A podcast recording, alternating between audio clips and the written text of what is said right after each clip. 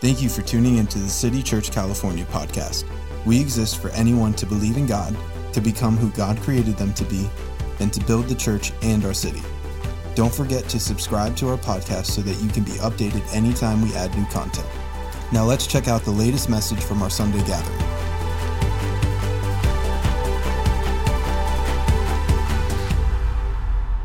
Today, we're going to begin to talk about evangelization. And I wanted just you to write this word down. I want you to write the word down mission. You have a mission, and I have a mission. And I want to say it this way the church has a mission in this world.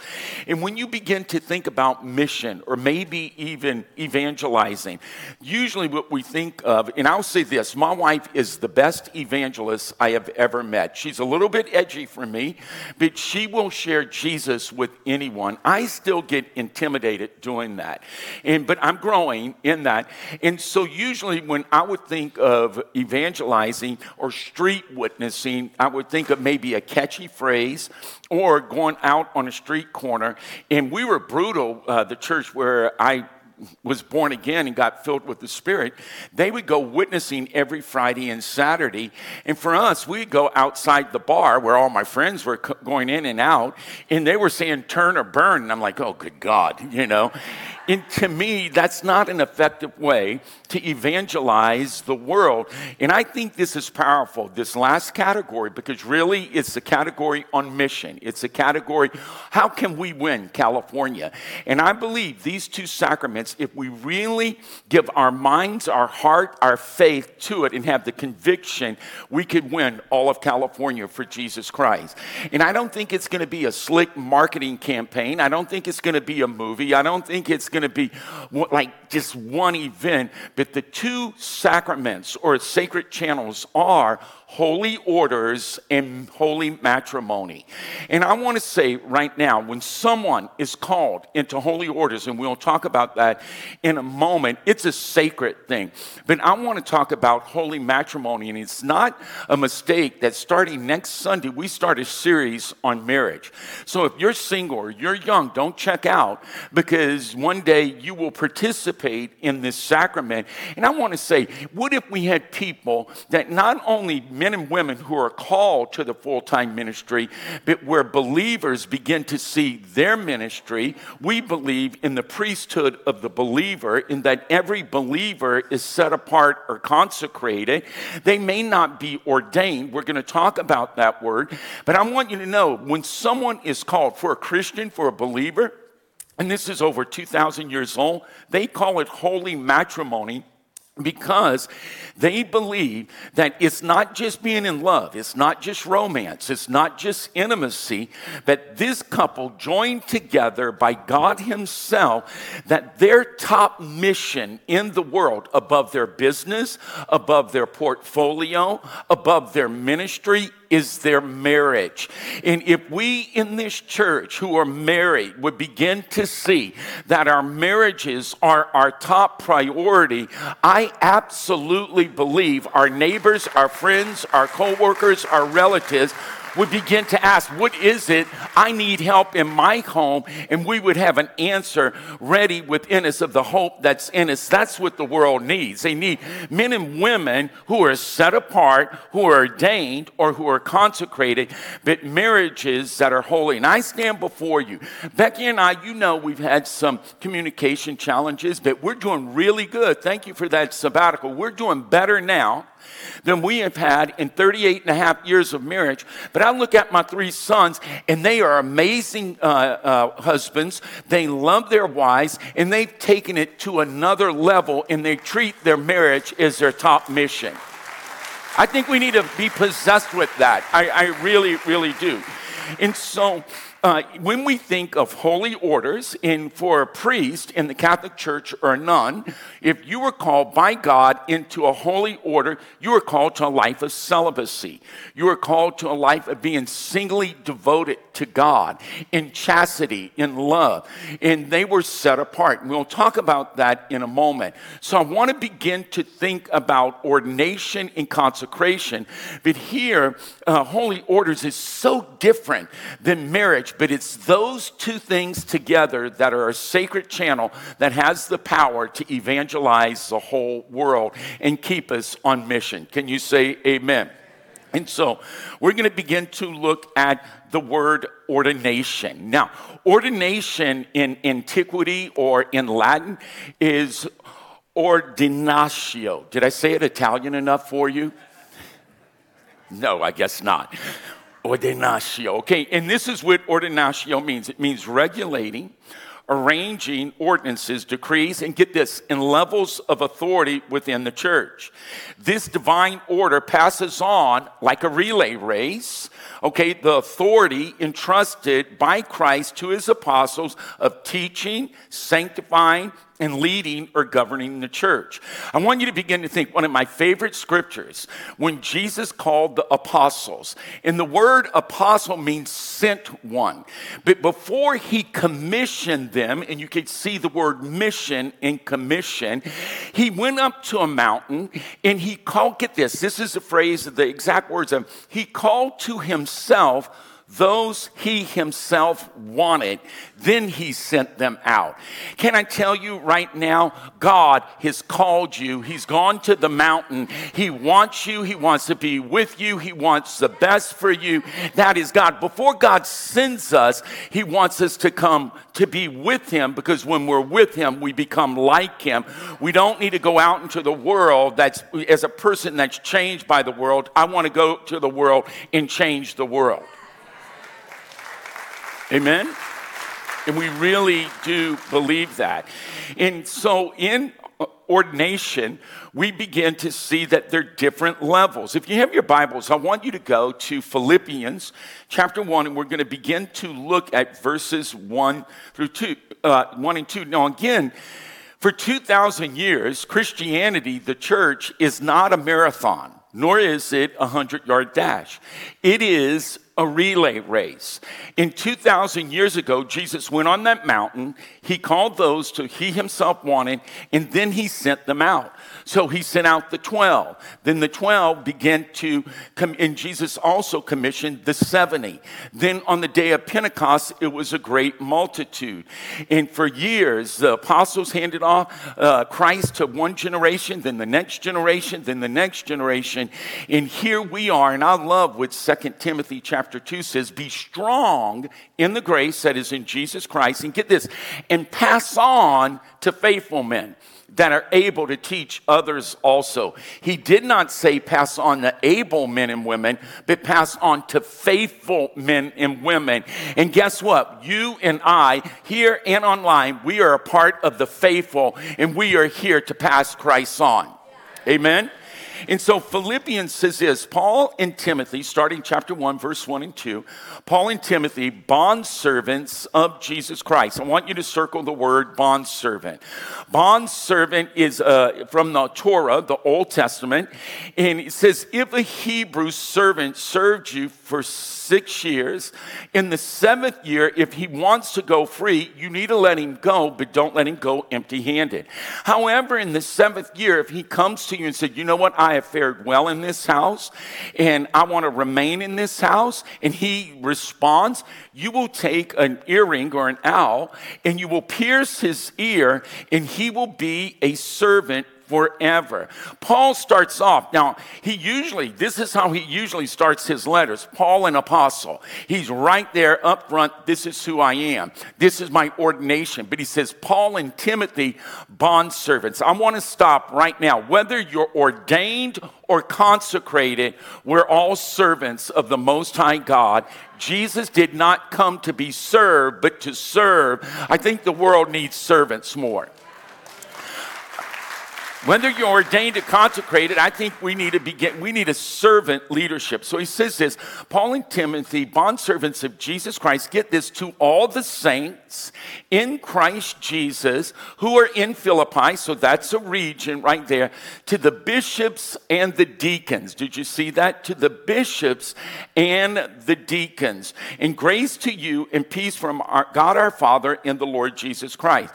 So we see their bishops, their deacons, deacons, they're saints, but all of us are bond servants. So, in for 2,000 years, and this is pretty amazing with the church, that the church for 2,000 years have had anointed leaders in the church, and they were ordained. They were ordained bishops. Now, get this when a Catholic uh, man who becomes a Catholic priest, and he is anointed to be the priest. Get this, the ancient rite would be this once he, for two years, he would go through training, and when he was anointed to be a priest, he would lay on the floor and put his hands out like Christ on the cross, and they would anoint his hands and his feet because he was going to be the hands and feet of Christ. But when they anointed a bishop, they did not anoint his hands. They anointed his head and they gave him a mitre the mitre in the crozier, a shepherd's staff, and they put that bishop's hat on him. The reason why, because the bishop's thoughts would affect the church for a hundred years. I want to say, as a bishop of this house, I and the elders in our team, it is sacred to us that what we pass on to you, we have received from the Lord through Scripture and through uh, the movement that we are part of. We are part of Ministers Fellowship International, and there is levels, and, and we want to honor that, and we want the authority of that. And I believe in the days ahead in America, what we're seeing in the world is really an attack against authority, that no one has authority over anyone. Can I say it used to be we used to respect positions and authority? We cannot build God's church the devil's way. We need authority, and to have it, you have to come under it, you have to recognize it, you have to celebrate it. Now, I want to push back on uh, th- that ordination, okay? Because Martin Luther, uh, the Protestant, he protested and he went totally, he pushed the limits and he believed in a universal priesthood of the believer. And where did he get this from? If you have your Bibles, go to Genesis chapter 14. So, Martin Luther, his doctrine of the universal priesthood of all believers gave us, everyday believers, and the priests or the clergy equal rights, meaning no one had any authority over anyone. And so, this is where he would get this from Genesis 14, 18 to 20. Then Melchizedek, and many believe this was a type of Christ or Christophany, king of Salem, brought out bread and wine. He was the priest, not a priest of God Most High. And he blessed him and said, Blessed be Abram of God Most High, possessor of heaven and earth. And blessed be God Most High, who has delivered your enemies into your hand. And Abram gave him a tithe of all. And again, I want you to know this this is a relay race. This is uh, not a marathon, it is not a 100 yard dash. I want to say, I want to just stop. For me, being raised as a Catholic, and still today, priests are very important to me. If I see a priest in the airport, even last night, having dinner with Pat, uh, Father Larry, I, I have a great respect. And we did, and I think still today, when I go into a church, uh, whether it's Baptist or Catholic, I want to know who the pastor is and I want to show respect. I think sometimes people ask me, Pastor Jude, why is it that there are more miracles overseas when pastors and missionaries and evangelists travel? I think one of the reasons is overseas they still have a great respect for spiritual authority and they honor it. And it actually makes me uncomfortable when you go overseas. They go, Pastor, let me carry your Bible. Pastor, can I help? And, and, and it's almost it's not hum yes it is it's humbling but they have a respect. In america i think many believers kind of see pastors and uh, lead pastors and ministers almost on the same level. I think we do need spiritual authority. And one thing that was amazing that mike did not say 12 years ago when him and janet felt called to leave the church he had been in for 20 years and join city church california he said This is sacred, Pastor Jude. You and Becky are going to be our pastors, and you have to promise me one thing. And I thought the one thing was he was going to ask if his wife Janet could lead worship. And I thought, Goodness gracious, I hope she could sing. But he didn't. He said this, and it was staggering what he said. I'd never heard this come from a successful marketplace person. He said, If you're going to be our pastors, if you see something in my life, get this, you have to promise me you'll adjust me, you'll correct me. That's spiritual authority. And, and so we really do believe that. I just want to stop for a moment. So, again, I have a respect for holy orders. I believe, and I'll tell you my own story at the end of this message. But I want you to know I also believe in consecration. I do believe that there has to be a tension from respecting the bishops, the deacons that have been passed on like a relay race for 2,000 years. But I also know this there is an authority of a believer because Jesus said in Ephesians chapter 1 that Jesus is seated in heavenly places far above all rule, all power, all dominion, all In chapter 2, I am seated in heavenly places with him, and he's given to the church the authority in that everything of the enemy in hell is under our feet. We do have authority in Jesus' name. Amen? And we believe that. So I want you to say this say ordination, or say it this way say orders, and say consecration. Say it again consecration. And so there's a Latin word that they use for consecration is con Sacratio. You want to say it? No, you don't have to because you don't know how to speak Latin and neither do I.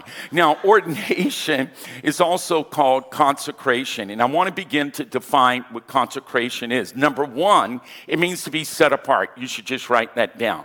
It means to be set apart. Like, for example, one of my favorite things of when you officiate someone's wedding, usually in the vows, whether they write them, but traditional vows will say something like, when I stood before Becky, or Jake stood before Nancy, you say something, I vow that I will only love you in no other. Meaning that you're turning to, the man turns to the woman, and he's saying by turning to her, that he turns away from every other female or anyone else, that you are going to have this space in my life. I'm consecrated to you, I'm set apart. So, a lot of times when people think consecration, please get this. I want you to think of two prepositions, from and to, and I'm saying it backwards on purpose.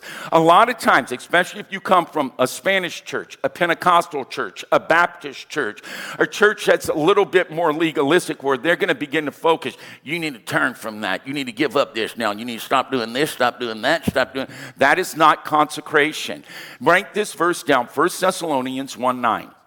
1 Thessalonians 1 9, it says, We have heard, get this, I'm, and I'm going to use this swivel chair. We have heard how you have turned, watch, watch, watch, watch, watch, to God and away from worthless idols. I'm going to do it again. Okay, this swivel chair is so fun. We have heard how you have turned to God and away from.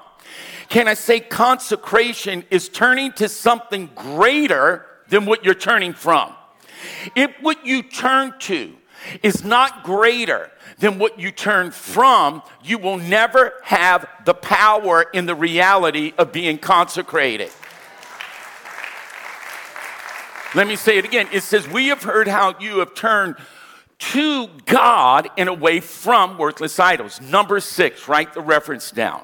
It's in Numbers and it's the chapter on the Nazarites. And it says if a, a, a, Jewish person wanted to consecrate themselves, that they would do it for 21 days or more, maybe a year, how they would turn to God that's listed about six times in away from wine, away from a bad haircut, and away from dead things. And a lot of times we focus on what we're turning from. I say today, no more. Let's focus on who we're turning to because that's where the power of consecration is. I don't know why we, we have, I think, at least 25, 30 coffee cups in our cupboard. We don't even use the word cupboard. That sounds like Hansel and Gretel or something. I only use one cup. I'm about ready to smash all of them but my one. Now, if you want to aggravate me, I'll let you get away with it once. You come to my house, you spend the night, you, re- you get my cup, I'm, you're gonna say, I'm, I'm, my eye's gonna twitch.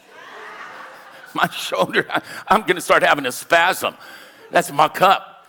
Now, really, and Becky knows, Becky knows, Becky knows, Becky knows, that's my cup. Not always. I'll go some mornings to get that cup, and it's like, Where's my cup? then I go to the dishwasher. My cup's not in the dishwasher.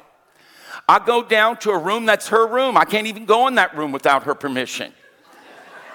And there's my cup, and the devil is a liar. It has about an inch and a half of coffee, and the half and half cream is floating to the top. And I thought, uh uh hell has struck again.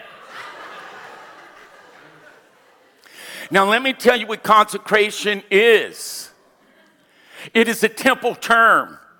Before they used the temple, let's see the furniture in the temple, the brazen altar, the brazen laver, the lampstand, the showbread table, the altar of incense, the ark of the covenant. They consecrated it. They put blood, then oil. And so to be consecrated, number one, you have to empty what's in the cup. And so what did I do? I consecrated that cup. I went and poured hell out of the cup. And I got some dishwashing soap and I cleansed the inside of the cup. And one of my favorite, the way I said that was funny. I cleaned the inside of the cup. But you know the song, The Blood? I'm washed from the inside. I'm washed from the inside.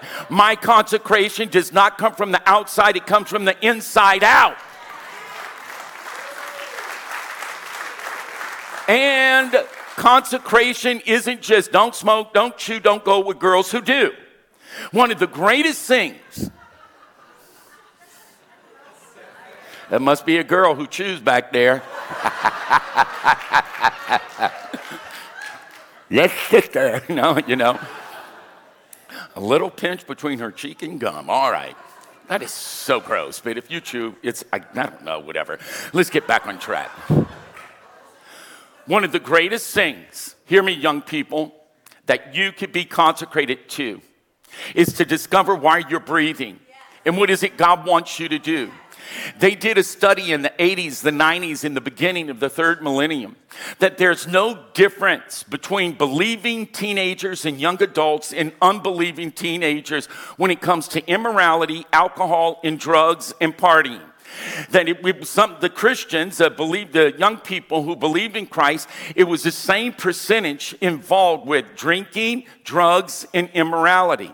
The deciding difference, whether they were Christians or not, was if they had a clear vision for their lives. I believe every youth ministry in the world should have a spirit of seeing and knowing where the young person, by the time they get into college, university, they know why they were created and they turn from the world and into that occupation and God begins to use them. Vision and consecration will make you holy. If you want to be holy, stop trying to focus on where you're not and start trying to focus on why why God created you, and you will find yourself turning to God more and more. Amen.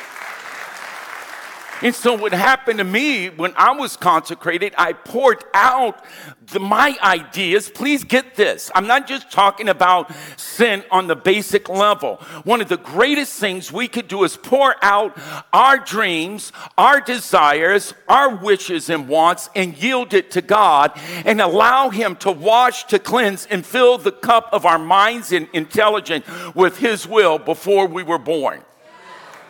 Amen. Okay, go to the scriptures with me. I want you to go to 2 Timothy 1 9. 2 Timothy 1 9. Who has saved us and called us with a holy calling. That's consecration. Holy actually means, Wyatt, it's not like being spiritual or monkish. It means it's unique to you. You see, these shoes would not, uh, unholy use of these shoes was to put them on my hands. Why? Because they're not made for the hands, they're made for the feet. So your call is made for you. It says, not according to your own works, but according to his own purpose and grace, which he was given to us in Christ Jesus before time began. Now go to Colossians. I want you to get this. Chapter 4, verse 17. Go to Colossians 4, 17. And here we go. And say to Archippus, if you're pregnant and you have a son within your womb, do not call him Archippus. I guess you can. Take heed to the ministry which you have received in the Lord that you may fulfill it. Did you get that? So that what you receive from God, watch over it, manage it, steward, let's use this medical term, mitigate it. Why? That you could fulfill it, you could develop it. Go to one last scripture, Acts 13, Acts 13 36. And this is about King David, who was called to be a king, but he functioned as a priest. And we are a nation or a kingdom of priests and kings. Here goes Acts 13 36. For David, after he had served his own generation by the will of God, fell asleep and was buried with his fathers. I could say this, Jude and Becky.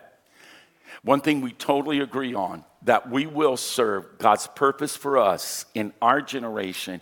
And when the last thing for us to do is done, we will be in glory. We will fulfill God's purpose for us. Can you say amen?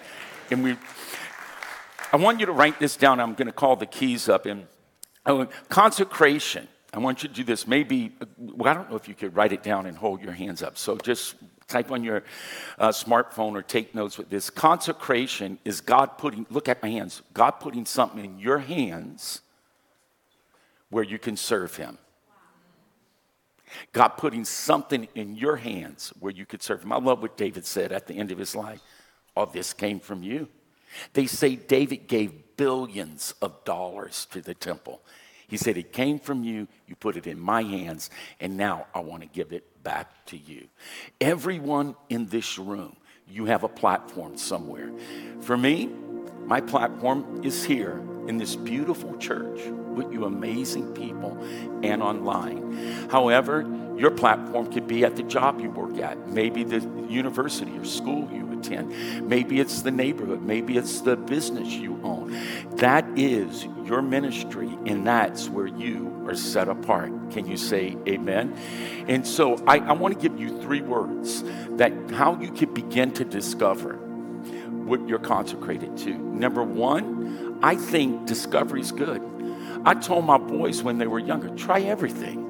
Try everything. And you'll begin to discover what you're good at and what you're not good at. You know, a great thing you could do to discover, go through Grow Class. And then there's a gift matrix test that it will begin to help uh, direct you. And then after you discover, I really think you need discernment. You need to discern. That's a spiritual quality.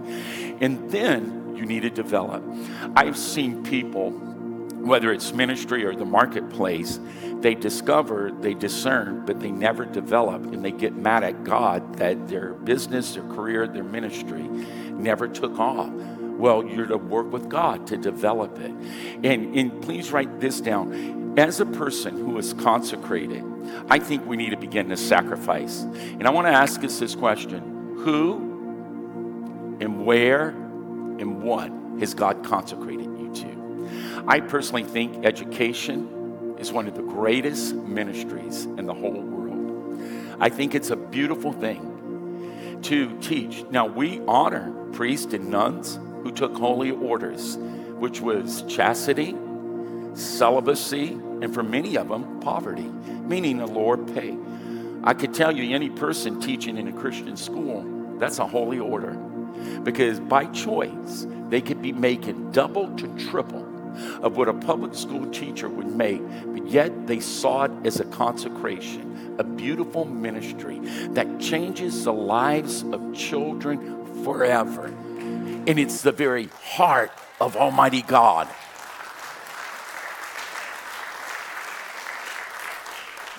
I would say being a youth pastor for 25 years. I'm thinking about this because I'm 63, and I guess soon, when you get a little bit older, they use this word, retirement. And so you start thinking, did we put enough away? Did we do this? A few times, not much, not often. I think maybe I shouldn't have sent the boys to Christian school. My house would be paid for. And they say, No, Dad, we're glad you sacrificed that because it shaped us who we are as men. Then I think maybe I shouldn't have been a youth pastor so long. It's like, no, that's who I was called to be.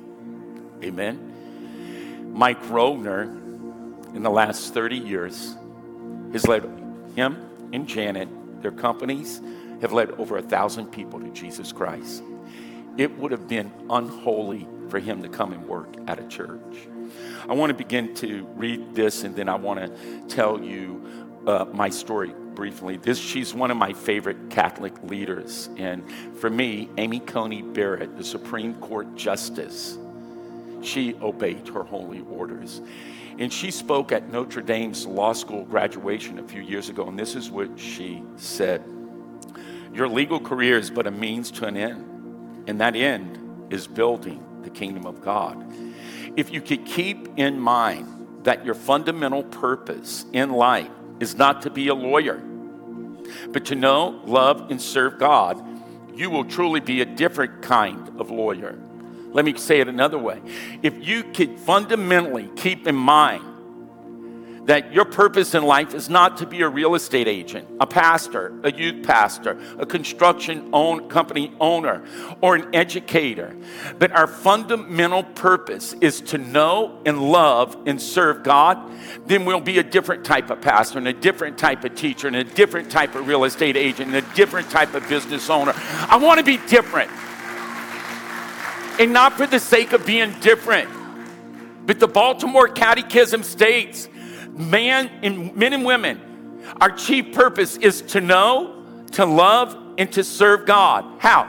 We can't serve God if we're not set apart to what He created us for. I went to Holy Cross Elementary, Central Catholic High, and I was a bad student. I was the nun's worst nightmare. In first grade, my favorite class, I was only six, five to six. I was Rio's age was religion.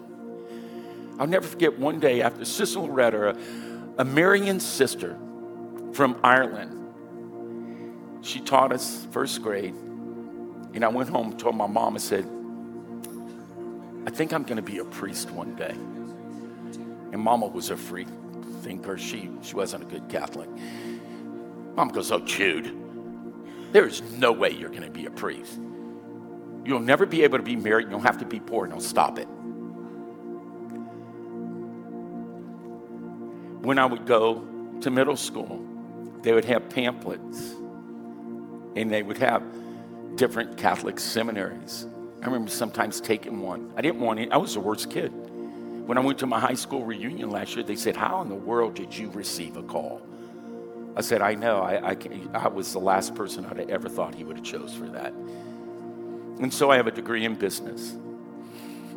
And I was doing good, making great money. And I would become a youth pastor. And it was in 1986 at a youth conference. I still remember the song. I bow my knee before your throne. That's consecration. I know my life is not my own. That's holy orders. I offer up a song of praise to bring you pleasure, Lord. And he spoke to my mind and my heart. He said, You can go back to the business world and I'll bless you. But that is not what I called you to. I've called you to shepherd people. And from that moment, I will tell you, I have never regretted it. And it's who I'm to be. I'm a pastor, and it's holy to me, and it's sacred. And the world needs both men and women who have been ordained and men and women who have been consecrated. And today, I want you to see this picture as we end. Maybe for you to really see your future, you have to, it's a tra- trapeze. You have to let go of that tight grip and be suspended for brief seconds until the other trapeze comes. What happened to me that night, I was clinging on to a Fortune 500 company, Procter & Gamble. But when I let that go, almost immediately, the call of God entered my being, and I have never been the same. Some of you are like my coffee cup, and it's filled with so much of your dream board. Maybe you need to just go and pour that out and ask the Holy Spirit to cleanse it from the inside and fill it. Second Timothy chapter 2 says, Come on, in a great house, they're vessels of honor, vessels of dishonor. Eugene Peterson says it this way there's fine china in paper plates. I don't want my life to be something that's going to be thrown away when I breathe my last. I want my life to be used by God in such an exquisite way that I myself, at the end of my days, will be shocked. Lord, how did you do all that through this cheap little cup? Come on. I want to be used by God. We so appreciate you spending time with us. If you'd like to invest into what God is doing through City Church California, you can go to our website, citychurchca.com, and click Give. Thanks again, and we hope to see you at one of our campuses this Sunday.